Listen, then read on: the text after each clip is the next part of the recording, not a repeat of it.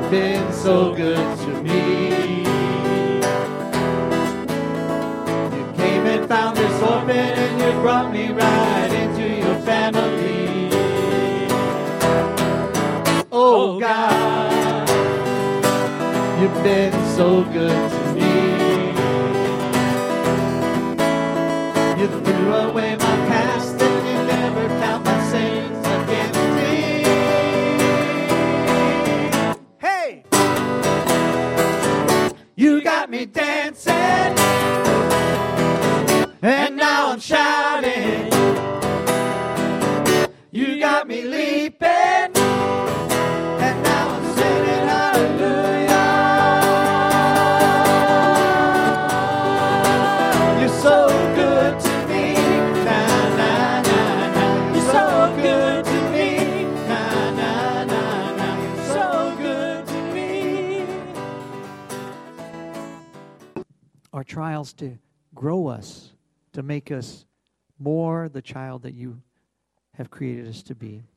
Thank you that you're never away from us. Thank you that when we turn our back on you, you turn us back around. Thank you, Lord, for your great, great love, for allowing us to share your love with others. In this moment of worship, may we come to you with thanksgiving in our hearts, gratitude for everything and every day. May you bless this offering as only you can, Lord. In Jesus' name, amen. with uh, popular Christian author Max Lucado, who has written a number of books. He pastors a large church in Texas. He also hosts a radio program aired on many Christian stations. In one of his books, he writes Our radio ministry was hosting a radio rally. After my talk, I stayed around to meet the folks who listened to my program. These people had never seen me but had heard my voice. Presently, a small elderly woman stepped up, and the first thing she said to me was, You don't look like you. Excuse me? You don't look like you. Max Lucado is older and his hair is grayer. It's like reading a book. In the lead, you picture in your mind what the lead character looks like, and then it's turned into a movie, and you go to see the movie, and you think, that's not what they look like. They don't meet your expectations. That kind of thing happens all the time for us. We develop pictures my, in our minds of what we think people are like or should be like, usually based on partial in, or incomplete information.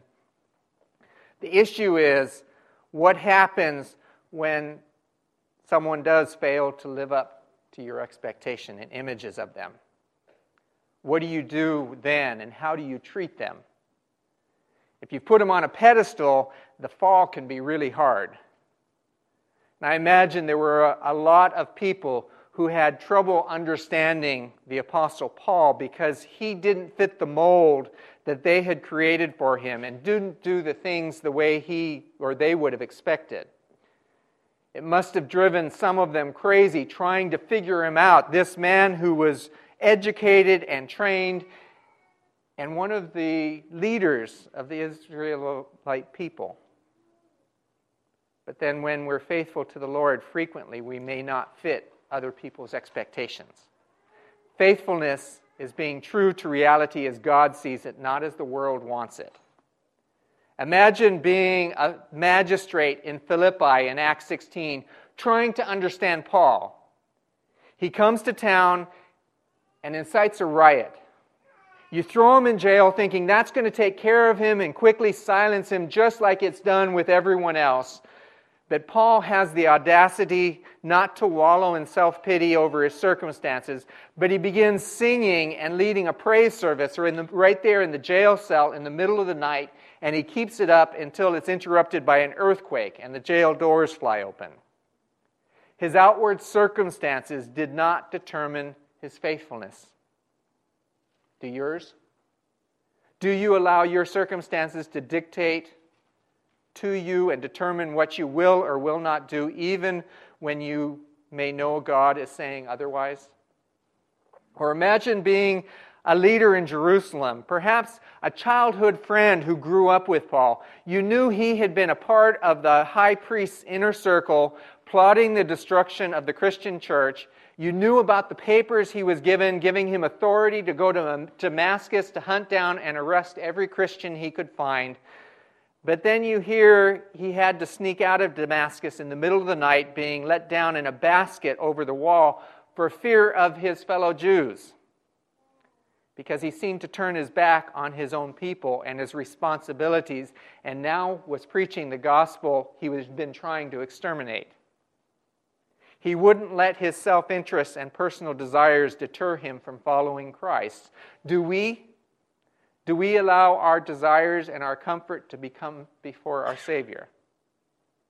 Or imagine trying to understand him if you're from Lystra in Acts 14, Paul comes to town and the Lord performs a number of miracles through him, and the people of the town rise up and declare him to be a god and begin to offer sacrifices to him.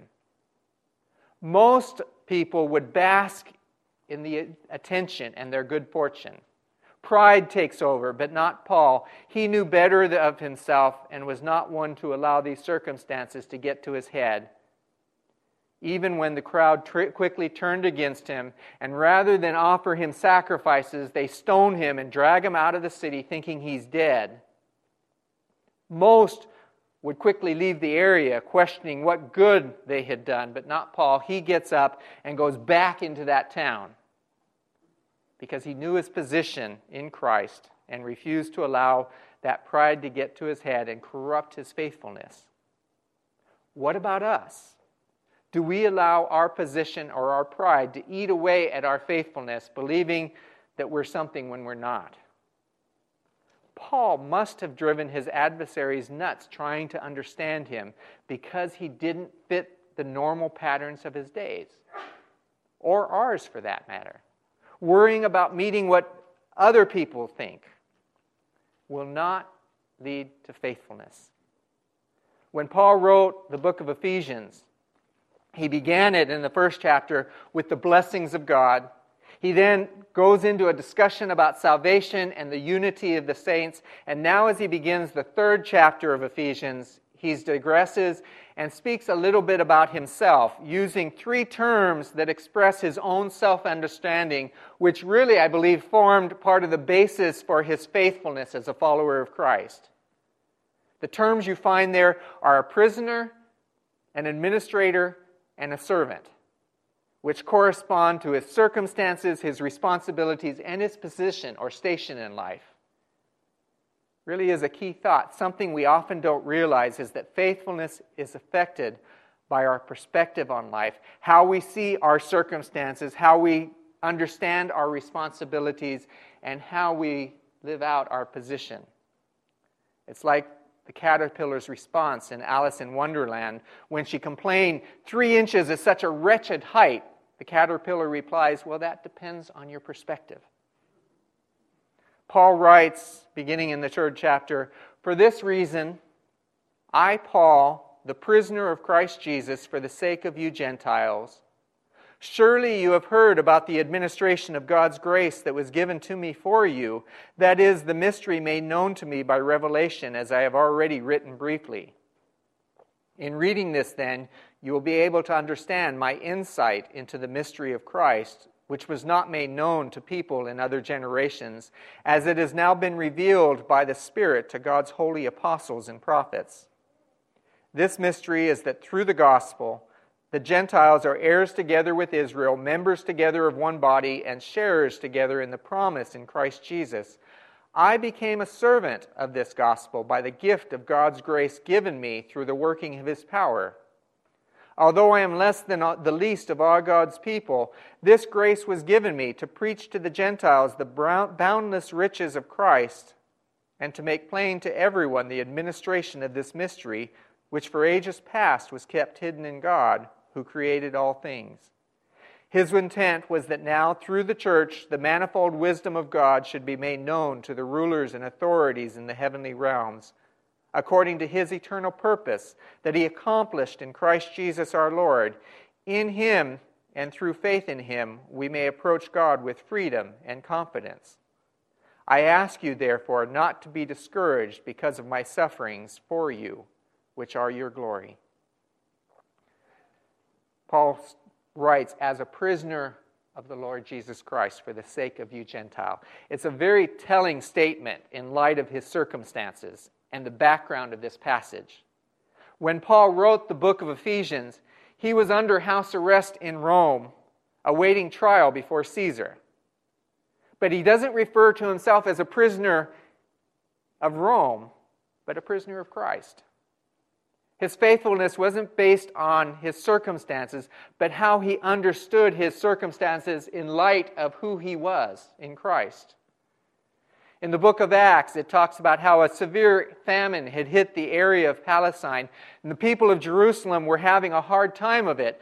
So Paul began a collection among the churches in other areas of the Roman Empire. He and some of his companions took the money that was collected, went to Jerusalem to try to help the people there. But when some Jews who knew him and his work saw him coming out of the temple with some Gentiles, they assumed that he had shown contempt for the law by taking those Gentiles into areas of the temple which only Jews were allowed to go. So they incited a mob to attack him, which in turn led to his arrest. He was arrested and tried at the instigation of the Jewish leaders, but they couldn't silence his witness because he was not a prisoner of the Jews, he was a prisoner of Christ. His situation was merely an opportunity for him to bear witness to Christ's power. Do we let our circumstances determine our attitude and our actions, or do we let our faith in Christ give meaning to our circumstances, as Paul did? It was the Romans before whom he stood trial. You read the account, he went before Felix and Festus, but they found no charge against him. But because of pressure from the influential leaders in Jerusalem, they sent Paul in chains on a 2,000 mile journey to Rome. Along the way, he faced storms and shipwreck, snakebite, and hunger.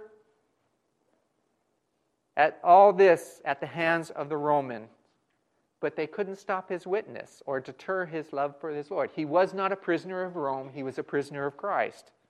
In fact, as he traveled under guard, he continued to encourage the saints and the guards. At each stop along the way, he planted seeds for a new church at Malta to spring up when he was shipwrecked there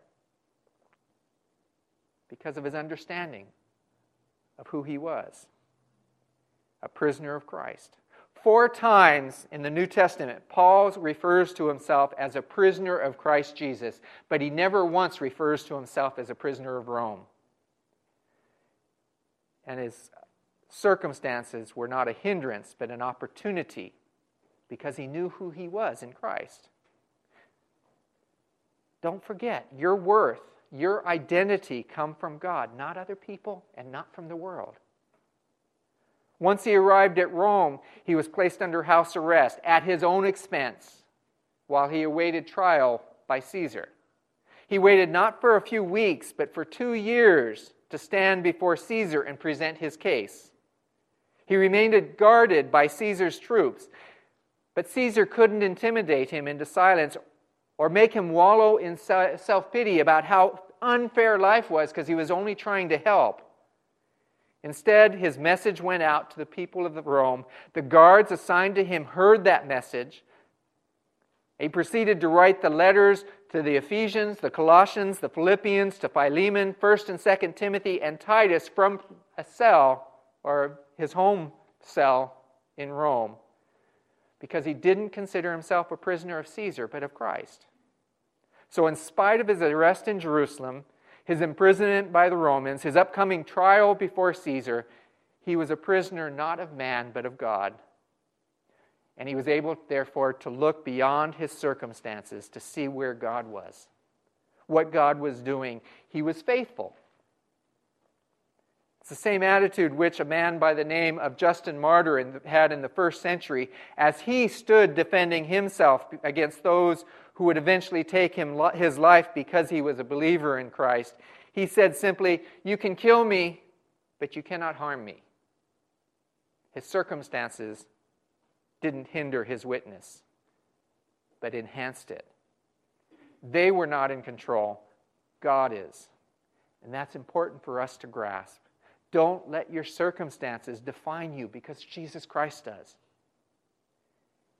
If you let circumstances, then you literally become a prisoner to them. And you become overwhelmed by life, by your moods, by your attitudes, by actions, determined by what's happening around you rather than God who is within you. Your circumstances start, will start controlling the direction of your life, which makes faithfulness to the Lord impossible. As one person said, we need to realize that what the caterpillar calls the end of the world, the Creator calls a butterfly. A key to faithfulness is looking beyond our circumstances, not letting them define you, but our relationship with the Lord define them. We remain faithful when we have that confidence that God, not man, not circumstances, is in control. Because in the end, none of us face anything God doesn't already know about. The second thing he says about himself relates to his faithfulness is how he understood his responsibility. In relation to his circumstances, he was a prisoner of Christ. In relation to his responsibilities, he's merely, merely an administrator, literally a steward of the things of God, because that's what the word means. A steward is someone who has been entrusted with the things of someone else. In this case, Paul says, I've been entrusted with the things of God. If you want to remain faithful, you have to begin to see your life as something to care for, not to possess. If you try to possess this, possess it, then you're always going to be trying to hold on to get ahead without really appreciating what it is you do have. Because at best, what we have is temporary anyway. It doesn't last beyond the grave. So much of contemporary understanding and expression of Christianity and salvation can be self centered. Rather than seeing ourselves entrusted by God with His grace, we treat grace as something our own. So once we're saved, we don't see a need to witness to others about the grace and the glory of God and tell them about Christ because it's optional. We don't see a need to tithe in recognition that all we have is a gift from God. We don't see a need to love God with all our heart and soul and mind and strength because we know God's going to save us anyway. We think in terms of our forgiveness, our eternity, our lives, rather than seeing sin as God does as something to be avoided. We excuse and say, God's going to forgive me anyway. The whole burden of salvation is placed on God's shoulders.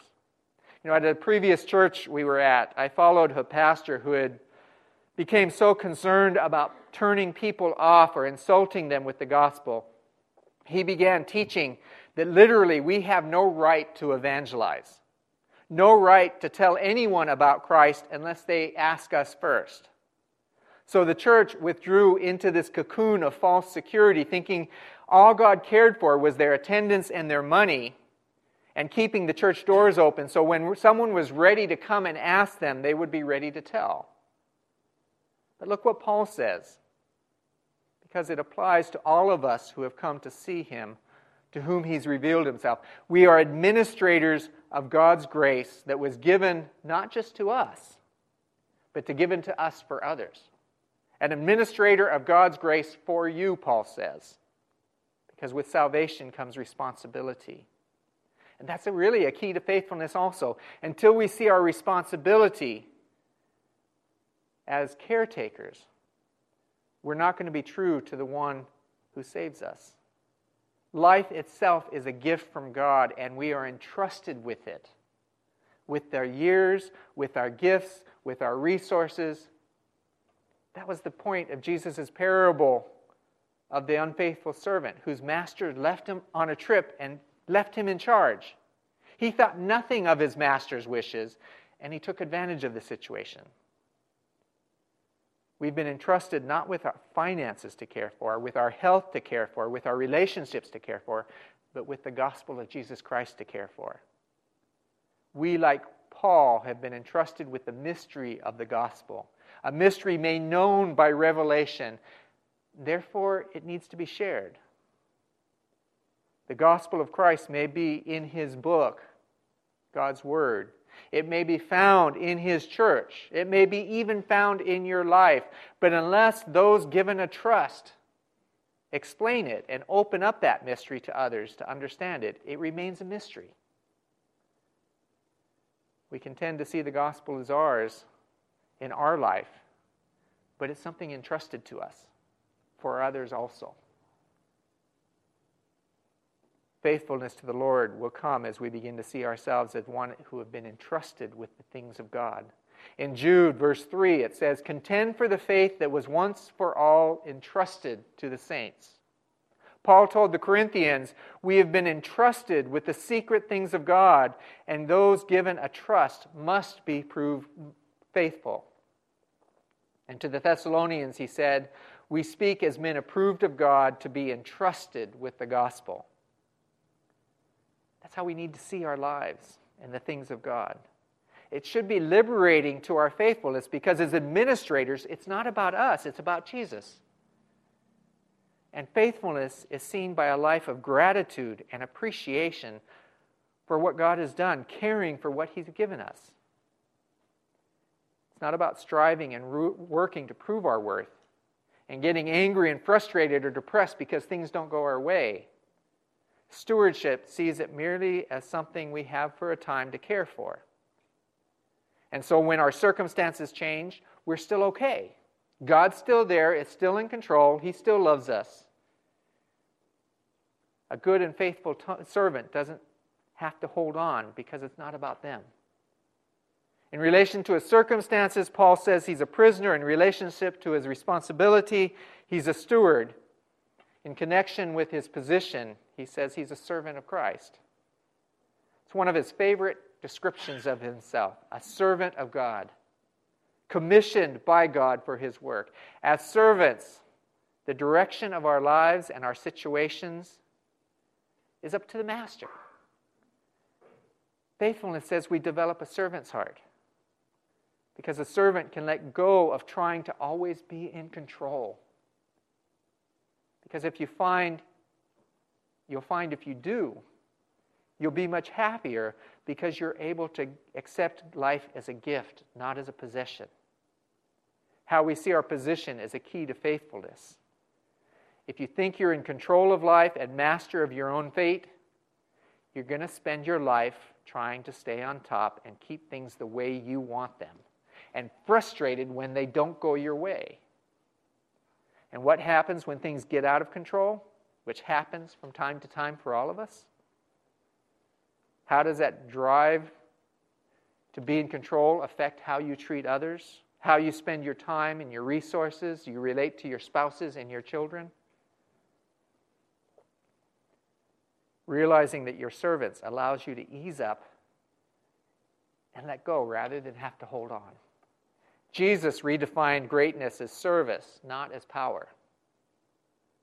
He calls it here in Paul's writings a gift of God's grace, not a burden. You don't have to worry about what others think or what life owes you because you're merely serving God anyway. As servants, it's the master who sets that purpose. And so, our, as the disciples learned, our role is not to argue about who's the greatest or pursue desires and happiness. It's to carry out the work God assigns us. We'll not be faithful to Him so long as we're consumed with our rights, our responsibilities, our position. But understanding those things frees us up to faithfulness. You know, a surgeon, an engineer, and a politician were debating which one of their professions was the best, and the discussion inevitably turned to which one was the oldest. The surgeon said, Well, Eve was made from one of Adam's ribs, and that, of course, was a surgical procedure. Obviously, surgery is the oldest profession. The engineer countered with, Yes, but before that, order was created out of chaos, and that most certainly was an engineering job. The politician merely smiled and then said, Aha, and just who do you think created the chaos? it's a matter of perspective, how you see things. Faithfulness is how you see your life in perspective, your circumstances, your responsibilities, your position. Stop letting your circumstances define you. Christ does. You belong to Him. Begin to see life as something to care for, not possess, because He's the Creator. Develop a servant's heart. You're not in control anyway, God is. Let me close with some Amish sayings that speak to a faithful life. I am only one, but I am still someone. I cannot do everything, but I can still do something. Just because I cannot do everything does not give me the right to do nothing. Remember, when you talk, you only repeat what you already know, but if you listen, you may learn something. Let us pray not for lighter burdens, but for stronger backs. Start each day with a fresh beginning as if this whole world was made anew. We are known by our actual deeds and not what we boast we can do. A person who lives for himself never knows the real joys of life. And never be afraid to do what is right, even if all the others are doing what is wrong. Sayings on faithfulness from the Amish. Will you join me in prayer? Father, help us to be faithful to live lives not consumed with our circumstances, but realize you are in control of even those. To recognize that we merely are entrusted with life, to be trusted servants, to care for it. And that we are servants at heart, God. Help us to be, we pray, in the name of Jesus. Amen. Would you all please stand as we sing our hymn of commitment? And it is an invitation time. If there is a commitment you need to make to the Lord, we invite you to come to pray with you here at the front as we sing together.